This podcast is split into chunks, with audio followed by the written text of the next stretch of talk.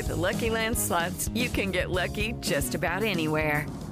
This is your captain speaking. Uh, we've got clear runway and the weather's fine, but we're just going to circle up here a while and uh, get lucky. No, no, nothing like that. It's just these cash prizes add up quick. So I suggest you sit back, keep your tray table upright, and start getting lucky. Play for free at LuckyLandSlots.com. Are you feeling lucky? No purchase necessary. Void where prohibited by law. 18 plus terms and conditions apply. See website for details. The following podcast contains explicit language. Welcome to Mom and Dad Are Fighting, Slate's parenting podcast for Thursday, December 5th, the Home Alone edition. I'm Jamilah Lemieux, a writer, contributor to Slate's Care and Feeding parenting column, and mom to Naima, who's six, and we live in Los Angeles, California. I'm Dan Kois. I'm a writer and editor at Slate and the author of How to Be a Family. I'm the dad of Lyra, who's 14, and Harper, who's 12, and we live in Arlington, Virginia. And I'm Katherine Goldstein. I am the creator and host of the Double Shift podcast, which is a show about a new generation of working mothers. And I live in Durham, North Carolina. I am the mom to Asher, who is almost four and a half, and I'm expecting twins in February. Thank you so much for joining us, Katherine, and congratulations on the two new babies on the way. Thank you very much. The third new baby, if you count the new season of the Double Shift, which is extremely good. Yes. do twins run in your family? Twins do not run in my family. I, I like to call it the plot twist of a lifetime here here at our home in Durham, North Carolina. But um, yeah, I will definitely be talking a little bit more about my new role and identity as a twin mom in our triumphs and fails and in our Slate Plus segment. So you're going to get some good twin talk from me. I cannot wait. Cannot wait to hear that. Okay, so today on the show, we've got a question about surviving family visits, which is very appropriate during the holiday season. So, our second question actually comes from our Facebook group this week. We got a neighbor who is concerned about the safety of the kids next door we want to know, guys, is it okay to leave the kids in charge when you and your partner decide to go, mm, let's say, to Aruba? We'll also be doing triumphs and fails and recommendations as we always do. So let's start with triumphs and fails. Dan, are you winning or losing at parenting this week? Uh, I have a triumph to share this week, um, but I must confess uh, to begin with that it is not my triumph. I'm co opting my wife's triumph this week because I'm so impressed by her genius and this idea she came up with. I want to share it with everyone. So, this Thanksgiving at our house, we hosted a bunch of folks. We had our kids, as always, and but we also had my mom, Alia's mom, and my brother. So we sort of had an interesting mix of people. You know, one problem with a group like that, as I think many people have, you're not always necessarily worried that people are going to like erupt into arguments at the dinner table, but you do want to keep the kids engaged in a conversation at the dinner table mm-hmm. if they're old enough that they could contribute, right? You want mm-hmm. them to not be bored and to not be rude to right. your guests. You want them to participate. And it's nice on Thanksgiving to sort of keep the conversation, if possible, revolving around the actual reason for the holiday. So Ali wanted to figure out some activity we could do at the dinner table, some conversation we could do that would keep the kids engaged and that would focus on thankfulness. So she had this genius idea, which is what I have been thinking of as the thanks box. She took a shoebox and she made Lyra decorate it on Thanksgiving morning once she had run out of screen time. So Lyra like made cards with funny Thanksgiving things on them and taped them all over it.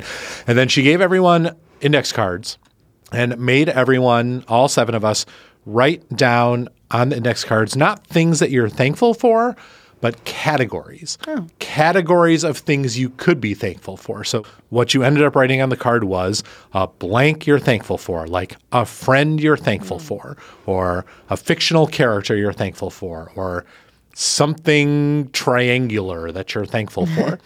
and then during Thanksgiving dinner, once everyone had gotten their plates and we sat down at the table and we'd said grace and everything, we would each pull out a card and you'd read it. And then we would go around the table with everyone saying, like, an article of clothing that you're thankful for. And it was really great. It was fun. I learned a lot about my mom and my brother and my mother in law, and the kids were not like horribly bored, and I li- I just liked this idea as like a continuing tradition. This thanks box that we would do every year. We actually, as the weekend went on, every time we would end up at the table eating uh, leftover Ritos, our standard Thanksgiving leftover preparation. We would bring the the box back out, and we would take out a few more cards and say a few more things we were thankful for. So it's like a really simple idea that I think Ali was very worried everyone would scoff at, but people bought into it and it was great. I loved it. Great job, Alia. Great triumph me for marrying her. That is a yes, great triumph to you for not only marrying her but sustaining the marriage. Uh, how long? Uh, 21 years, baby. Wow. That is very impressive. Somebody who could come up with an idea like that, that for 21 years you've managed to keep her happy, is very impressive. So Thank you. This is Thank your you very triumph. This is your triumph. I mean, it's obviously the actual triumph of my entire life. Yes, I can't do that every week. Very good, Dan. What about you, Katherine? Do you have a triumph or a fail? There's no such thing as failing while you're carrying twins. Everything you do is okay. All right. Okay, I do have uh, a triumph. Um, as you know, so Dan sometimes says like a failure is just paving the way for a future triumph. This is probably a triumph. Oh, yeah. Triumph paving the way for a future failure. but I'm no. definitely I'm just gonna call it a triumph right now. So one thing that I have been really worried about was um, telling our son, who's four, about the coming twins.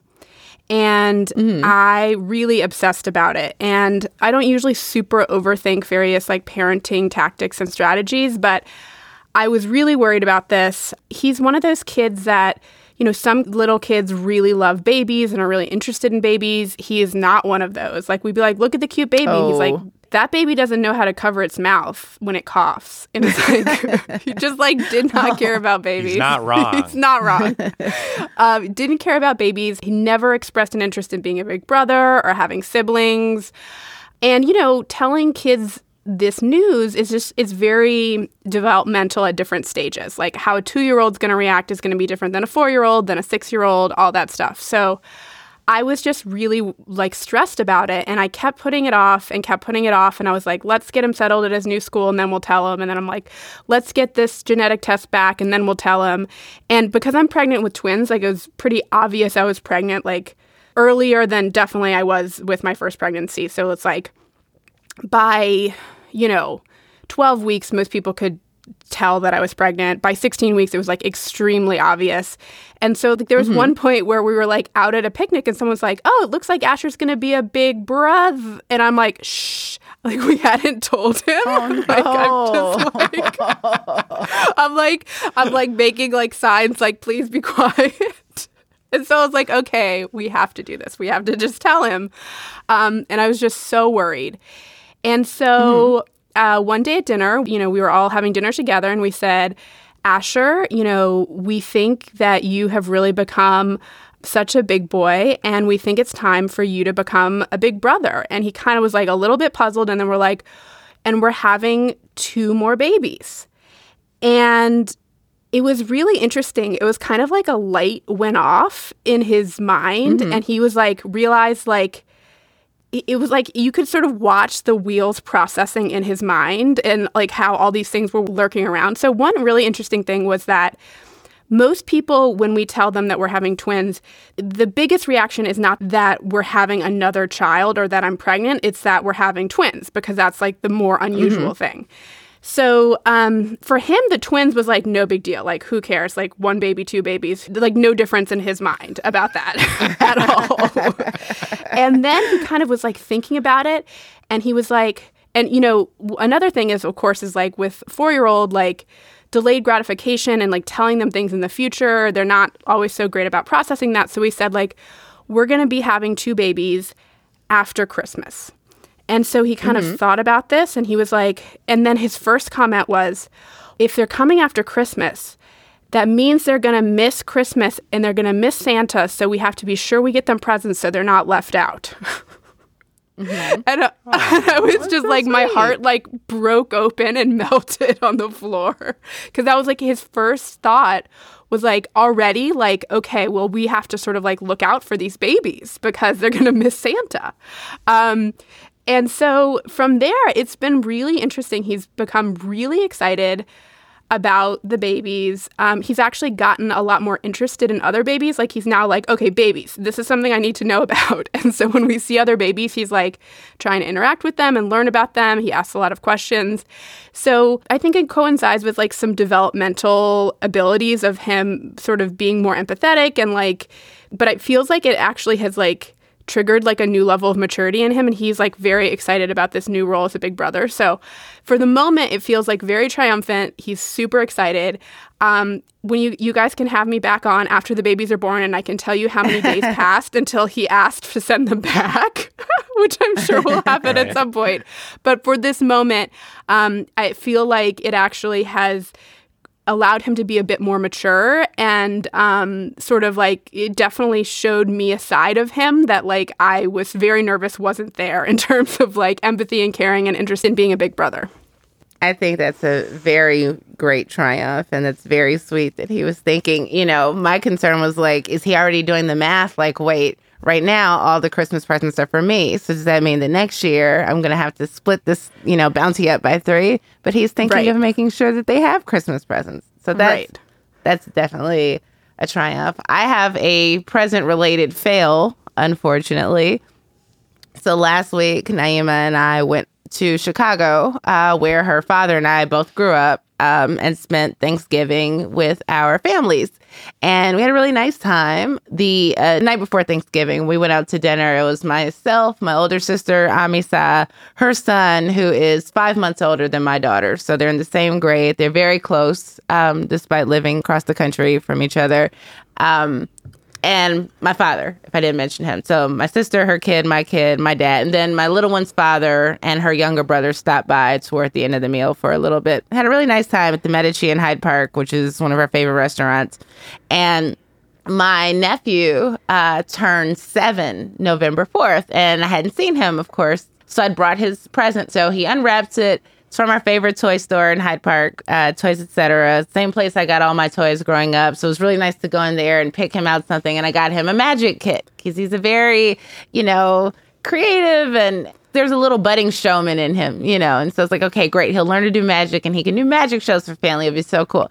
And so um, I gave it to him and I said, I hope you like it. And then I said, Well, I hope you don't already have it. And in that moment, it hit me. And he looked at me and he said, I do. And I said, Do you already have it because this is what I gave you for your sixth birthday last year? And he oh, said, no. It is. And so my sister's like, no, no, I've never seen this. No, no, this isn't it. You know, maybe you got him a magic kit last year, but no, it's not the same thing. I've never seen this toy before. And so I said, do you like magic? He said, not really. And so then I'm putting it together. So my dad's cracking up. He's like, yeah, you've never seen it before because he got it and like put it in a corner somewhere and you bought it oh again.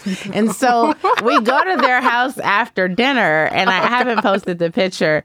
I have a very cute picture of my daughter and my nephew coming down the stairs, and they're each holding the same magic kit. Um, the 2019 gift and the 2018 uh, birthday present. And my daughter, for a little extra razzle dazzle, is wearing the top hat that came in the magic kit. So yes, I did buy my nephew the same gift two years in a row for his birthday, and I'm so sorry. So now I have to like be completely over the top for Kwanzaa and come up with something that he's really gonna like. And I attempted to re-gift the present to my daughter's little brother when he came to the restaurant because he wasn't having a very he was a little tired, it was a little late, and he was cranky and he didn't really want to hang out with us. I think he just wanted to be with his dad. So I said, "Oh, David, I didn't see you for your birthday. I got you this," and I and I tried to give it to him, and then um, he he got in trouble, so his dad wouldn't let him have it. He was excited at first, and then he didn't get to have it. So I am the owner of a child's magic kit.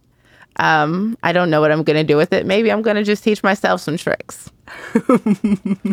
I'm marking my calendar now for December 1st, 2020 Ask Jamilah if her nephew liked the magic it was so cool looking. And there was no sense of deja vu when I purchased it. And now that I think about it, I'm like, oh, it was in the exact same place because it's a very small toy store. They didn't move it. It's not a new box. They didn't, it wasn't on sale. It's right where I found it last time. I went to the exact same spot and picked it out again. So my bad. Hello, it is Ryan, and we could all use an extra bright spot in our day, couldn't we? Just to make up for things like sitting in traffic, doing the dishes, counting your steps, you know, all the mundane stuff. That is why I'm such a big fan of Chumba Casino. Chumba Casino has all your favorite social casino style games that you can play for free anytime, anywhere with daily bonuses. That should brighten your day a little. Actually, a lot. So sign up now at chumbacasino.com. That's chumbacasino.com. No purchase necessary. VGW Group. Void were prohibited by law. See terms and conditions. 18 plus. Okay, before we move on, let's do some business. Slate's parenting newsletter is the best place to be notified about all of our great parenting content, including Mom and Dad Are Fighting, aka your weekly tally of how much Jamilah has messed up at adulthood. Uh, Care and Feeding, our parenting advice column, where Jamilah, who messes up at adulthood, then attempts to tell other parents how they can be better at their jobs, and so much more. It is also a personal email from Dan every week. Um, it- it's like your own BFF in your head is there to tell you how to be a more empathetic and kind parent. And it's Dan Qua. and it's.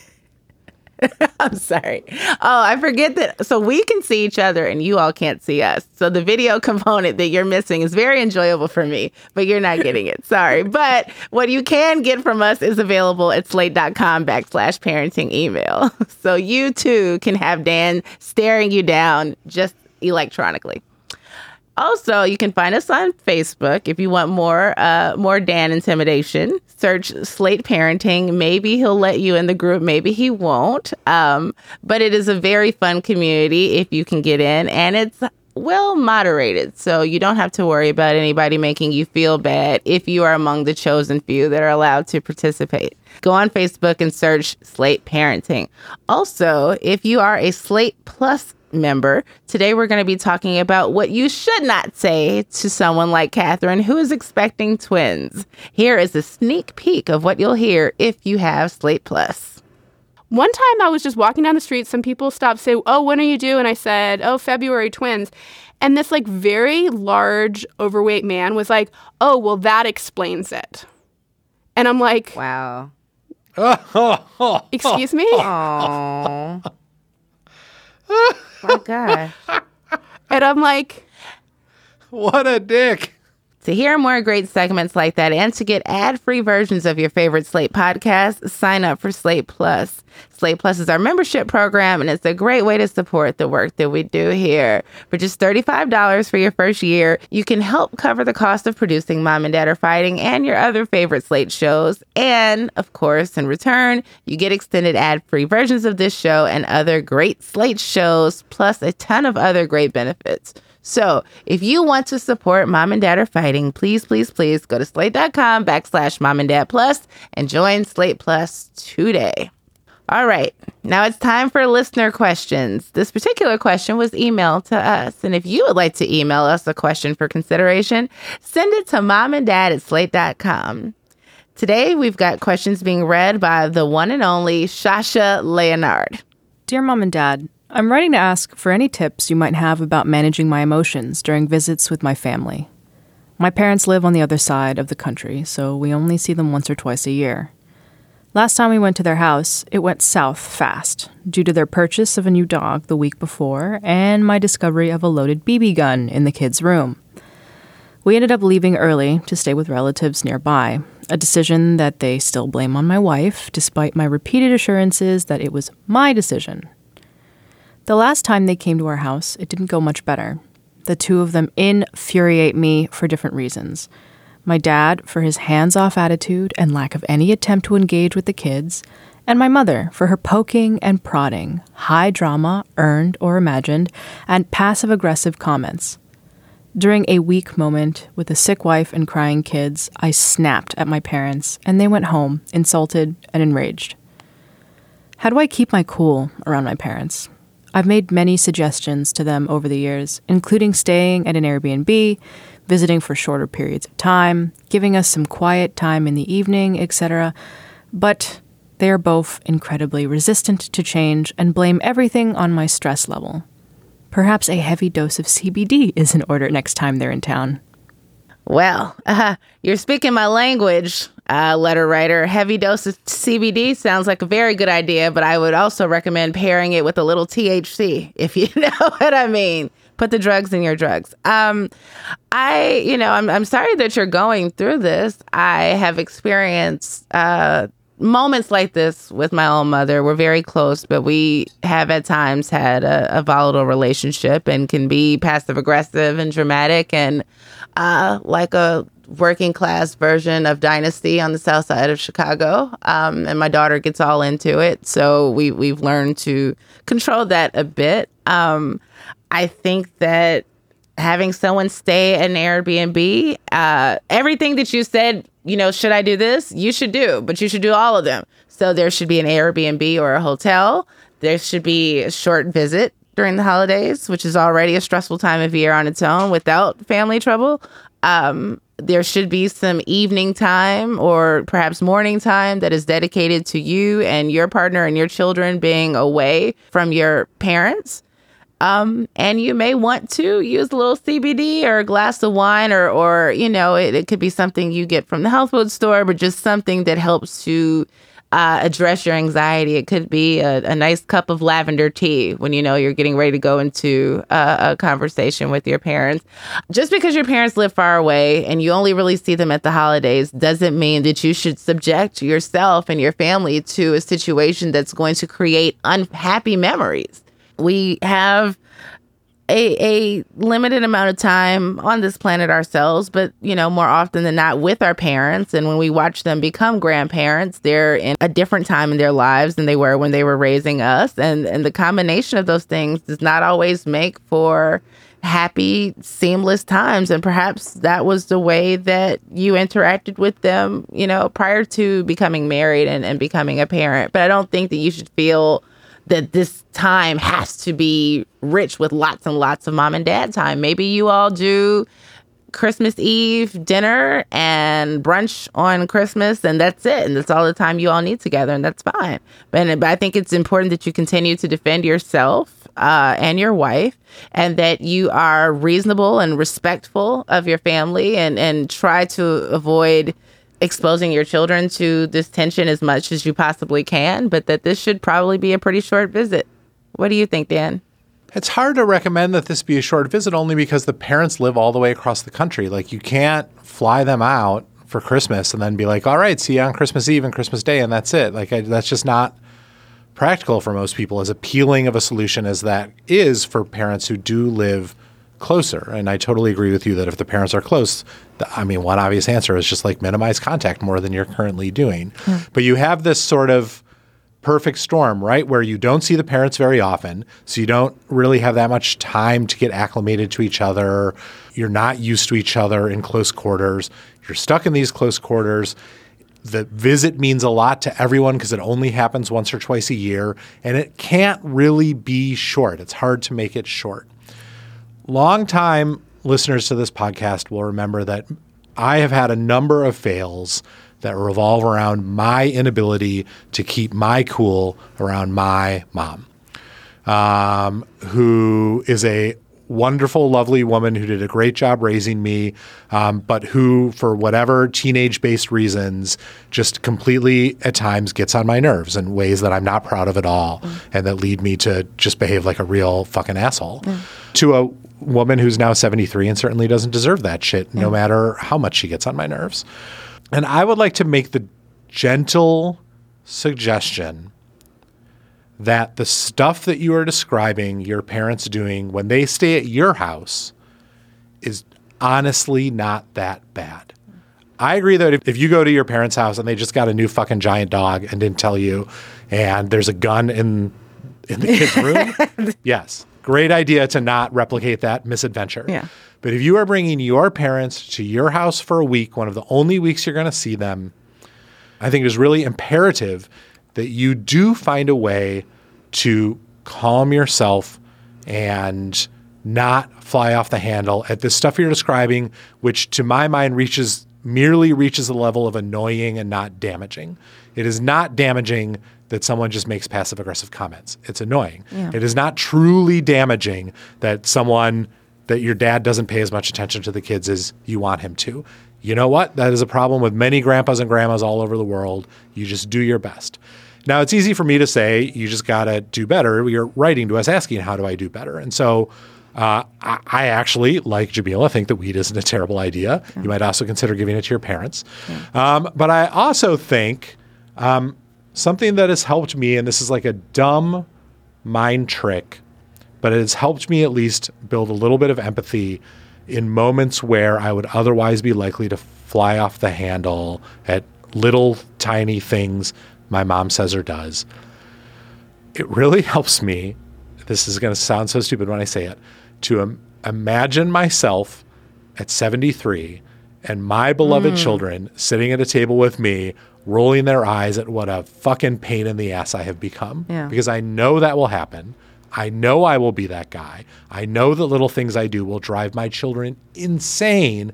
And all I will want from them at that time is to just keep it together and not tell me how much I annoy them. That is all I will want for that holiday.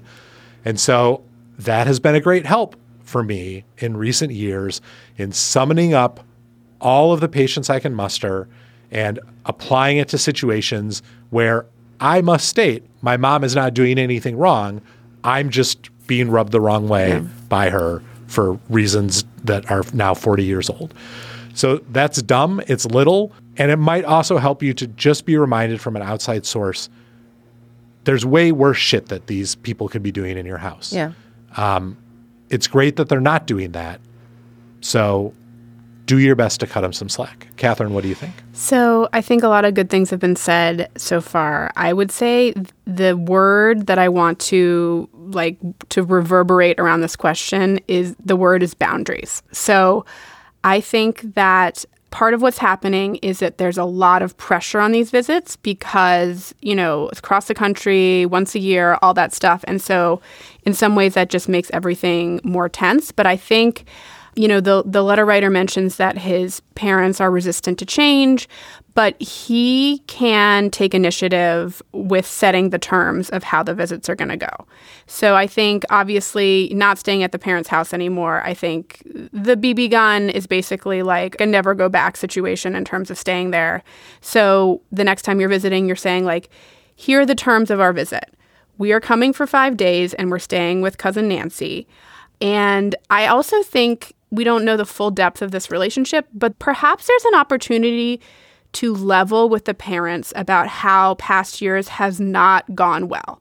I think if it's to the point not just where there's like some eye rolls or a few slam doors, but people are leaving early, I think everyone recognizes it hasn't gone well. And that's probably also a disappointment for them. I mean, I think that they probably, as Dan says, if you think about it, try to be empathetic to their situation, like that they could be devastated by that, or they could be really disappointed about, you know, whether or not they're right or wrong in their assessments.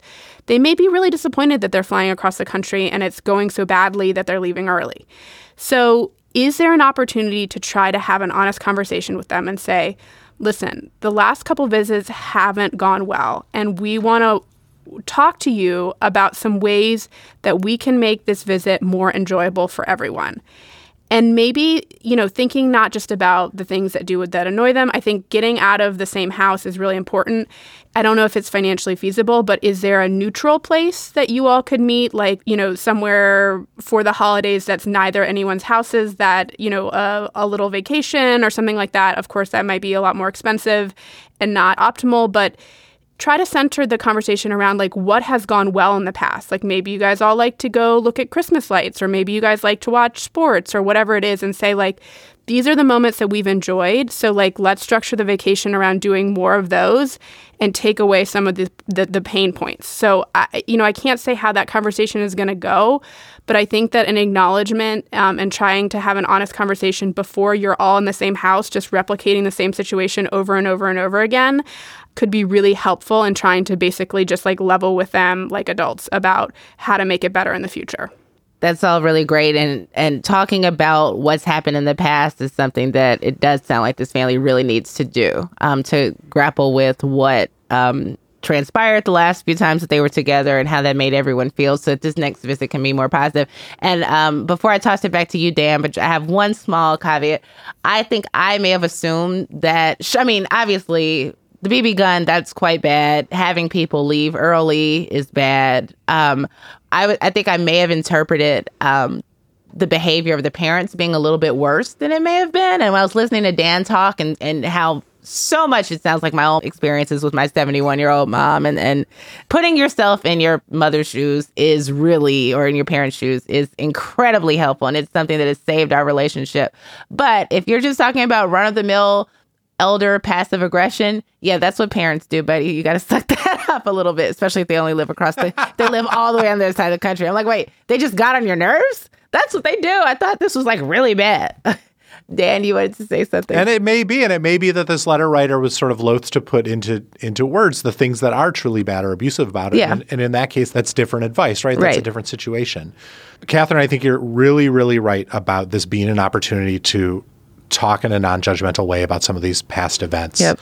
Um, and think about them because, of course, the parents feel just as upset and worried about this as this letter writer does, right? I think that that's really good advice. There's one other tiny little piece of advice that I would give, um, which is that one of the things you might consider planning for this holiday season is fill as much of the time as you can, maybe a couple of hours each day if possible, with things that your parents can take your kids out to do.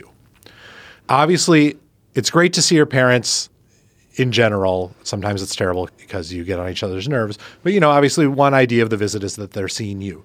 But the real reason for these visits is for grandparents to connect with grandkids. That is what you as the parents and honestly probably them as the grandparents most want out of this event so create and construct times in which they can do those things together and you don't even have to fucking be there Yes. you can be at home while they take the kids to see Frozen 2, while they mm-hmm. go to a museum, Yep. while they take them out to dinner or take them to get their nails done or whatever. Like, there are very simple things that your parents can do with your kids as long as you trust them out in the world with them, which hopefully is the case, that both accomplish what you truly want out of this visit and take some of the pressure off the like 24/7 nature of them being in the house with you. So make a bunch of plans for that. That will really help. That's a, such a good idea. Yeah. Definitely. And uh, that made me think the idea of being on neutral territory could also be going to an Airbnb together. You know, like if you all rent a house for the week as opposed to in your home. I don't know. I just feel like you can retreat to spaces that may be kind of exciting or interesting to be in. So just having a little time to yourself in someone else's bedroom as opposed to, you know, being in your own space where you may feel trapped or, you know, like it's tight anyway, even when your parents aren't there. I think there's something to just getting out of your environment or not having that kind of tension or complicated energy in your own home. So happy holidays, letter writer. Hope things work out for you. Uh, it is only once or twice a year. And for all of us. and for all of us with our parents. yes, amen and ashe. We received that letter via email, and if you would like to receive some advice from us, you can also send us an email at momanddad at slate.com. Okay, so our second question didn't come in via email. This is from the Facebook group, and it sparked a lot of conversation there, and so we decided to bring it over here. Dear mom and dad are fighting. The parents of three kids in our neighborhood went to Aruba for a week and left their 16 year old daughter in charge of their 12 and 9 year old. This is the second time they've done this. I offered to help watch the young ones after school a few times, but I'm worried about safety. Should I call the police? For context, I work in a school, so I'm a mandatory reporter. If I saw this happening to a child at work, I'd have to report the parents. Okay. Uh, this question did spark a lot of conversation on the Facebook group, and I will start off our conversation with the exact same thing I posted in that Facebook group, which is you should not call the police. Do not call the police under this circumstance. Uh, in general, you should really limit the number of circumstances under which you might call the police. I know that that's tricky when you're a mandatory reporter, but nonetheless, this is not a circumstance for calling the police. I also think that even if you think that 16 is too young to take care of these children, which I don't necessarily, I still think there's an argument to be made for not calling the police, which is almost certainly going to not make this situation better in any way for anyone involved in it. At all. So that's the first part of this. And I'm curious to hear what you guys have to say about that. But let's move before that to the second part of this question, which is the larger question, which is Is it okay in the grander, not do I call the police sense, but the is this good parenting sense? To go to Aruba for a week and leave your 16 year old in charge of a 12 and 9 year old. And my inclination is to say that it very well could be that there were circumstances when I was 16 and taking care of myself for long periods of time where I was totally fine. There are plenty of 16 year olds out in the world who have their own children and take care of them just fine all the time. And that to like judge from the outside without any evidence that like things are going awry or the house is on a fire or the kids are walking around without pants or something that this is negligent is I think putting too much stock in your understanding of how a family should be and not in this family's actual experience. I think it does not seem completely bananas to think that a 16 year old could take care of these kids. Now, I'll say that often when these things come up, it's because a parent has to work or a parent uh, is in jail or has some kind of other possibly socioeconomically derived problem that forces a 16 year old into the situation. Not that the parents went to Aruba, but I mean, good for them. Jamilah, what do you think? I did go and read some of the Facebook discussion about this, and, and you raised, as did other folks, a really good point that there are 16 year olds who are parents and, and parent effectively and, and do so every day. There are also a lot of 16 year olds who are primary caregivers to children for a number of other reasons. Like you said, somebody could be incarcerated, parents that work overnight. And so the little one, you know, the medium one goes and picks up the little one from school, and the big one's cooking dinner. No, you don't need to call the fucking police. Are you serious? No, please don't. Please, please, please. Please. That is a trigger that you pull, and I'm, I'm, you know, double entendre, I suppose, only when absolutely necessary. And so, unless you feel that there's a particular danger that this child has invited into the home, maybe they've had some other people coming in and out. I also would hope that if you felt comfortable enough to intervene in this way that you would have contact info for those parents. I'd also would hope that while they're in Aruba that they are accessible and that they would have a direct line from the adult that is physically closest to their child while they're gone. So if there was something that you saw that raised a red flag, you should be able to reach the parents or you should you know, hopefully be in a position to say something to the kid like, hey, I noticed you've been ordering pizza. How about we coordinate that so you don't have a stranger coming to your house when there's no one else there, you know, or even talking to the parents about that. Like, okay, I see, you know, the teenage daughter's using Seamless and Grubhub. Would you be cool with maybe directing delivery to me and I could just walk the food over so that way you don't have to worry about somebody casing the joint and noticing that you all are off sun tanning your perineum somewhere while your big kid is raising your small children. now, as, as, as Dan so uh, eloquently laid it out, the other question that we have is Is this good parenting?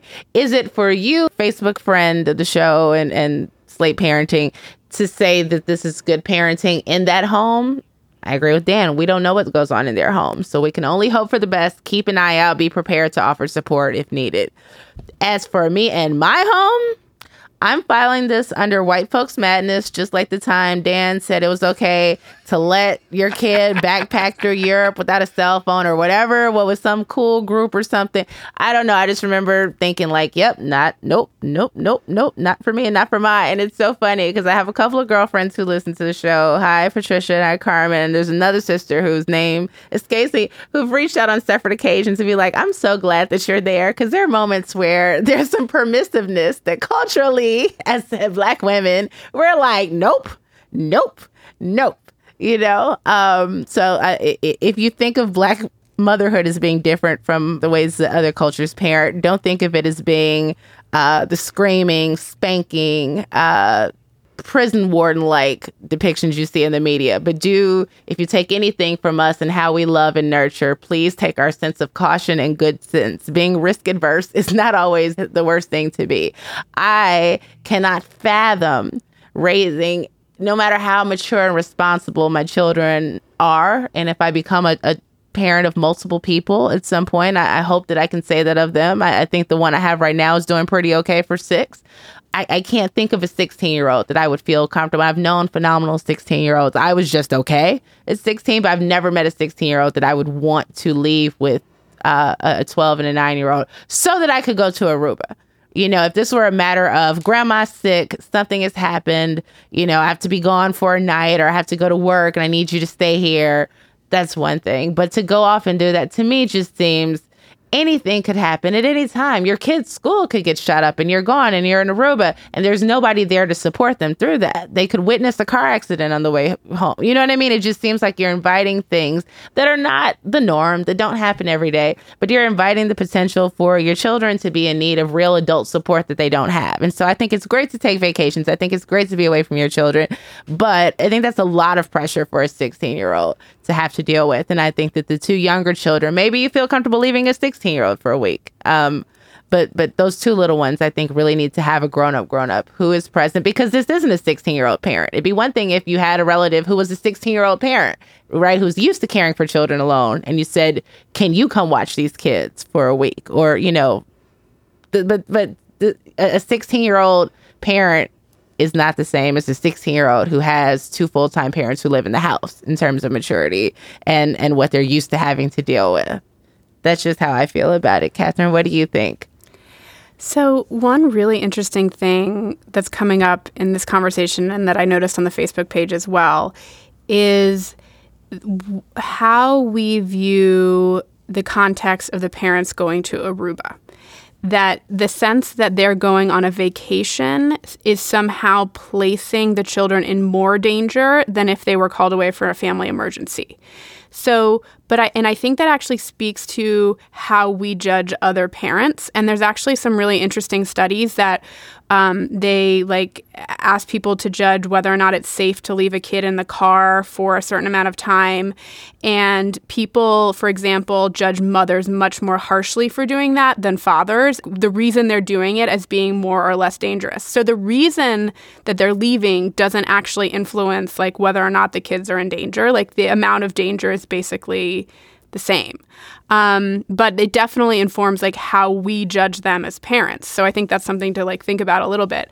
I mean, I just feel even if this was at their school, this would not be something that required mandatory reporting. Um, we don't know who's checking up on these kids. We don't know what kind of local contacts they have.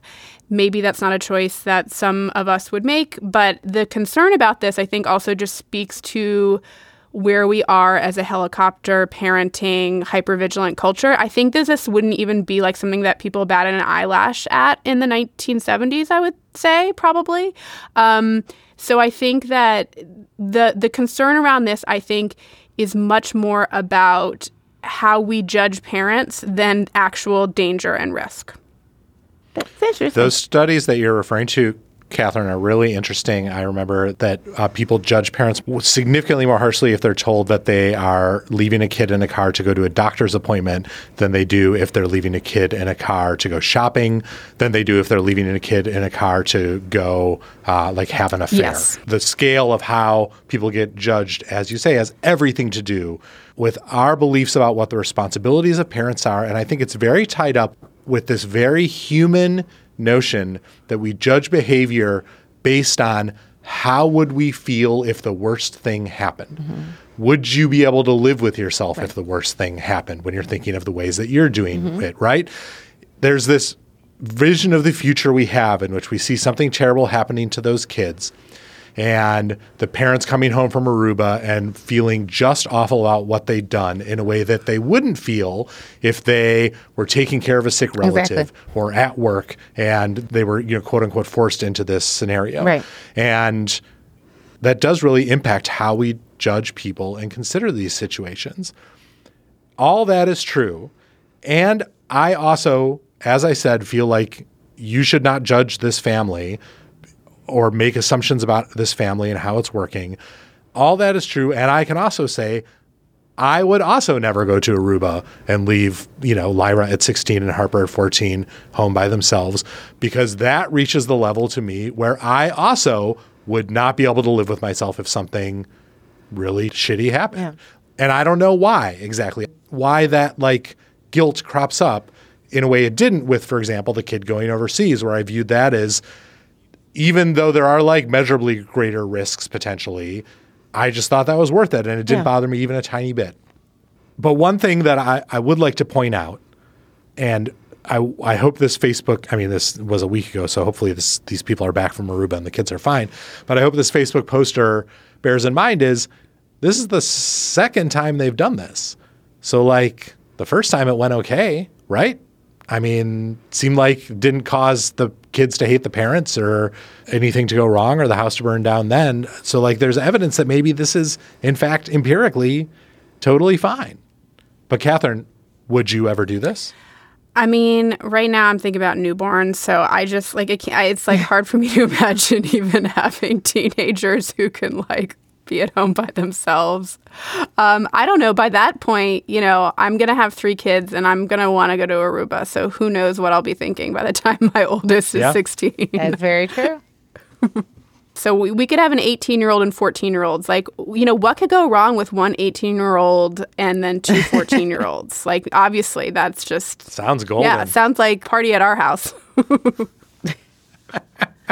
Sounds like a very fun party. Well, Facebook friend, I, I just hope that your uh I don't want to say that you you hopped to the police thing, but that thing in you that said maybe you know should I call the police? I, I hope that that is simply tied to you being a mandated reporter, and I've been one before, and it's stressful, and I understand, but that that isn't your approach to your neighbors in general because that could take a whole lot of twists and turns, and um yeah, you haven't seen any smoke coming out of the house. You haven't seen any teenage boys riding up on motorcycles with leather jackets looking like a young Jason Priestley or Luke Perry.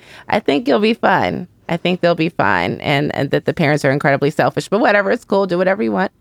Um, thank you for uh, sharing your conundrum. And if you want us to discuss your parenting questions in a public forum, you can share it on the Facebook group as well. Go to uh, Facebook and search Slate Parenting. Just be prepared for a whole lot of feedback, perhaps more feedback than you may want, and the possibility that we'll read the question on the show, um, which I think has typically been a pretty positive experience for folks who've shared their inner feelings about parenting with us their deepest insecurities. We just put it on our podcast.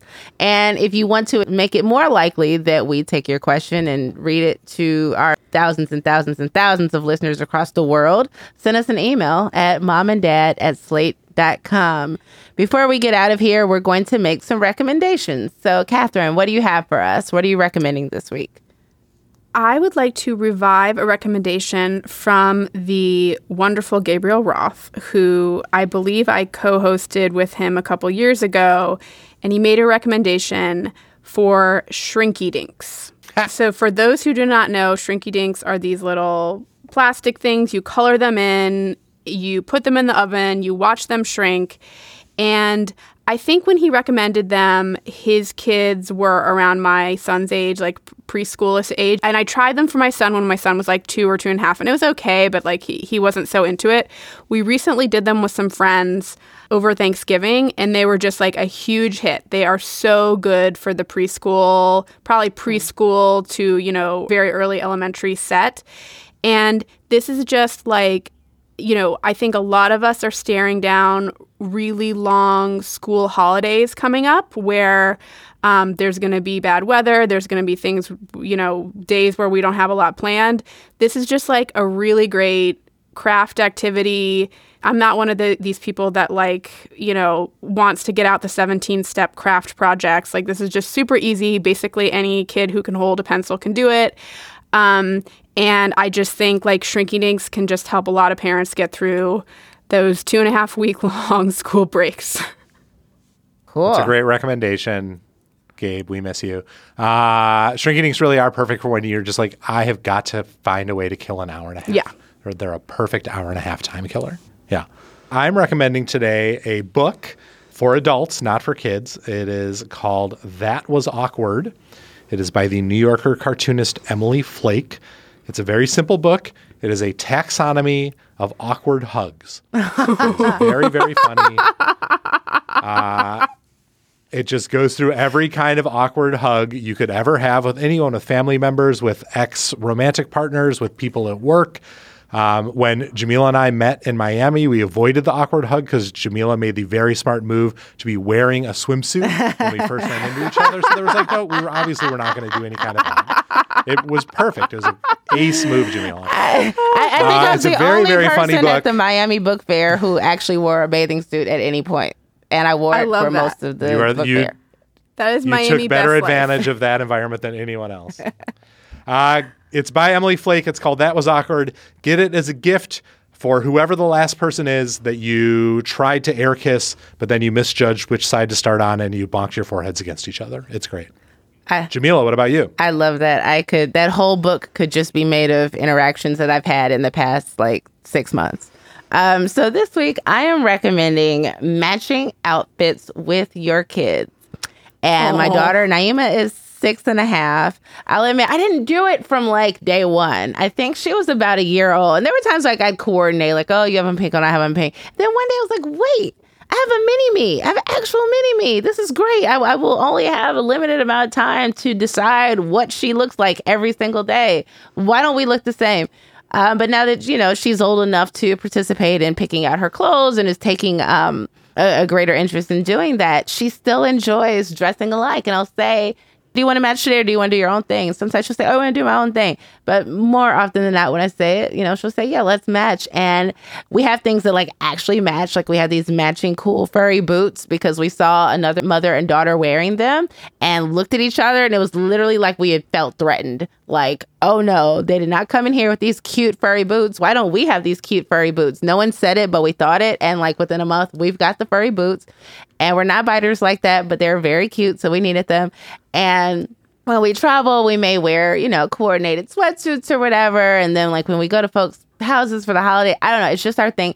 And of course, this time of year, especially those of you all are in larger families, there's the matching Christmas pajamas and ugly sweaters and Hanukkah gear and kufis and dashikis in the same print for Kwanzaa and all that stuff. And it's just so cute and sweet and fun. And I know that at some point, probably sooner than I'd imagine, my daughter is going to be too cool, too independent, too grown to do this with me. So if your child is still small enough for this simple joy that you can get in wearing matching outfits and being that corny and lame, I encourage you to take advantage of it because it is really a lot of fun. I love it. That's such a great recommendation. Thank you. And thank you for joining us, Katherine. That is our show for the week. Um, if you have a question that you'd like to hear on air, leave us a message old school style at 424 255 7833 or send us an email at momanddad or, of course, join us on Facebook by searching for Slate Parenting. Mom and Dad Are Fighting is produced by Rosemary Belson. For Dan Kois and Katherine Goldstein, I'm Jamilah Lemieux. With Lucky Land slots, you can get lucky just about anywhere. Dearly beloved, we are gathered here today to. Has anyone seen the bride and groom? Sorry, sorry, we're here. We were getting lucky in the limo and we lost track of time. No, Lucky Land Casino, with cash prizes that add up quicker than a guest registry. In that case, I pronounce you lucky. Play for free at LuckyLandSlots.com. Daily bonuses are waiting. No purchase necessary. Void where prohibited by law. 18 plus. Terms and conditions apply. See website for details.